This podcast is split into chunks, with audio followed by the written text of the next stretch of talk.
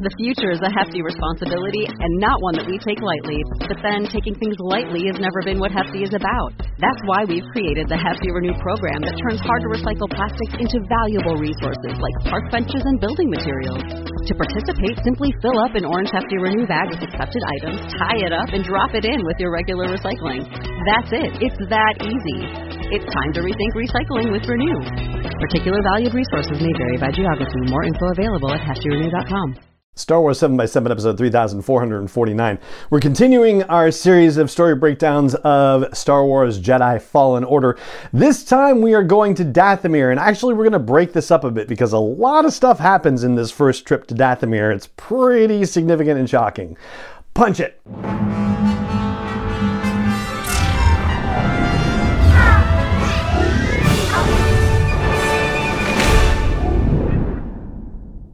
Hey, Rebel Rouser. I'm Allen Voivod, and this is Star Wars 7 by 7 your daily dose of Star Wars joy. And thank you so much for joining me for it. So, we are on our eighth installment of story breakdowns for Jedi Fallen Order. This time, we are going to Dathomir, but we're actually going to bring this first visit of Dathomir to you in two parts because there's something that happens on Dathomir regarding Cal Kestis and Order 66 that is really amazing and it deserves its own episode, basically. So we're going to talk about the Dathomir portion first, and then on tomorrow's episode, we'll talk about the Order 66 portion. So when we last left Cal and Cere and Greez, they were heading to Dathomir after having found the recording of Eno Cordova talking about the Astrium and Kujet's tomb being on Dathomir. So they're heading there. Sears says that the Night Sisters, in response to a question from Greez about whether they're like Jedi, that they are only working in service for themselves and that their force powers are you know, reliant upon or focused on manipulation and illusion and deception. And Cere actually knows a little something about the history of the Night Sisters. She tells Greez and Cal that the Night Sisters had made a deal with a Sith Lord and then the Sith Lord betrayed them. This is Count Dooku, of course. And that all the Night Sisters, or nearly all of them, were massacred. So that gives you a setup for what you're going to see when you get to Dathomir, which is a mostly barren world, but not without its dangers. And Cere tries to warn Cal and say, yeah, you know, these Dathomirian witches, like, they're not to be trusted. You got to be careful. And he's like, yeah, I know, I got it. You know, I'm fine. Just not hearing it, man-financing it all the way. But he does ask Cere about him being blocked in the force still. He's kind of regaining all of his abilities, but when he really opens himself up to the force, he's only feeling his master, and there's trauma behind there, which we're going to learn about very soon.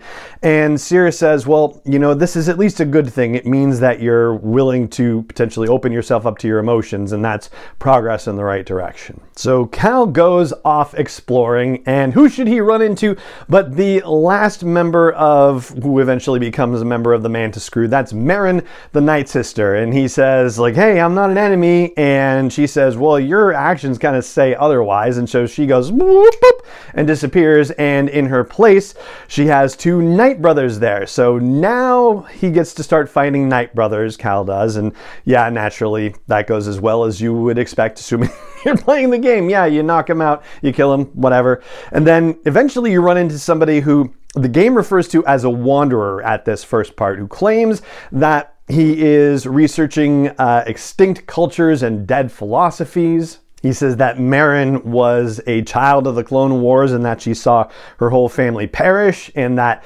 people don't do well going after the power that lies in the ruins, which is a reference to the tomb of the Zeffo sage that Cal is after, and Cal's like, yeah, well, I'm going anyway.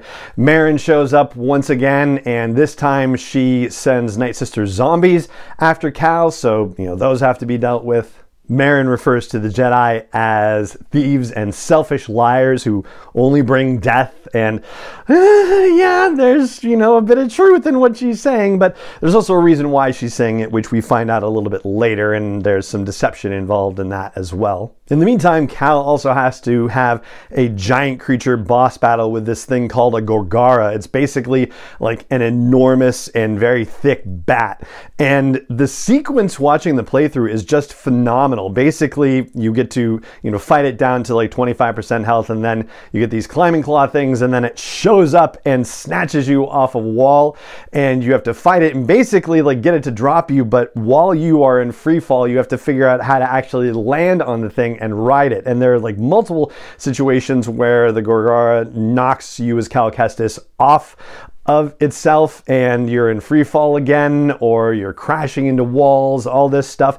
It's just incredible, actually. Like the visuals on it, the cinematics are just incredible. Eventually, you run into the Wanderer again, and he reveals himself to be this character called Taron Malicos, who was a former Jedi who has set up shop on Dathomir and basically taken control of the Night brothers. It seemed like Merrin was the one in control of them, but it turns out that Taron had told Merrin a bit of a lie that the Jedi were responsible for orchestrating the death of all of the Night Sisters and you know everybody else on Dathomir. And I guess he painted himself as somebody who was you know not part of that. But by trying to get Cal to join him, Merrin is a witness to that and is like, "Hey, you were telling me that the Jedi were the bad people, but now you're trying to recruit one of them, so maybe you're the bad person." Person. So Merrin summons a whole bunch more Night Sister zombies, and Cal has to get out of there because his lightsaber has been destroyed or you know crushed, damaged enough that it doesn't work.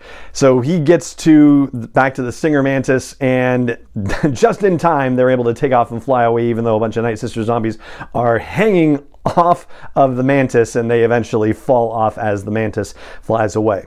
Now, why was Cal's lightsaber damaged? Well, that's the story that we're going to tell tomorrow because in the midst of all of this, when Cal is going into the ruins, the temple of Kujet, he has a vision and it goes back to what happens in order 66 and there are illusions that occur as a result of this, which basically Taron Malicos says, Yeah, I told you it was going to mess you up when you went in there. You didn't listen, huh? But, you know, I can, you know, help you with places like this and dealing with places like this and help you learn to control its power. That's why Merrin got mad at him. But what happened inside and the flashback to Order 66 and the vision that he has afterward, that is going to be the subject of its own episode. It'll be episode 3450 tomorrow. So, that's going to do it for this one at the very least. And just a quick mention here if you are looking for a gift to give to your favorite Star Wars fan or looking to gift yourself something or give somebody a suggestion to get for you and you're into Star Wars trivia, I hope you will consider the unofficial book that I wrote, the Force Awakens trivia book. It is available on Amazon, and I've got a short link for you. It's sw7x7.com slash TFA for the Force Awakens, sw7x7.com slash TFA. We'll take you right to it on Amazon. I hope you like it. I hope you check it out. And let me know what you think. and so for today, it just remains for me to say thank you so much for joining me for this episode, as always, and may the Force be with you, wherever in the world you may be.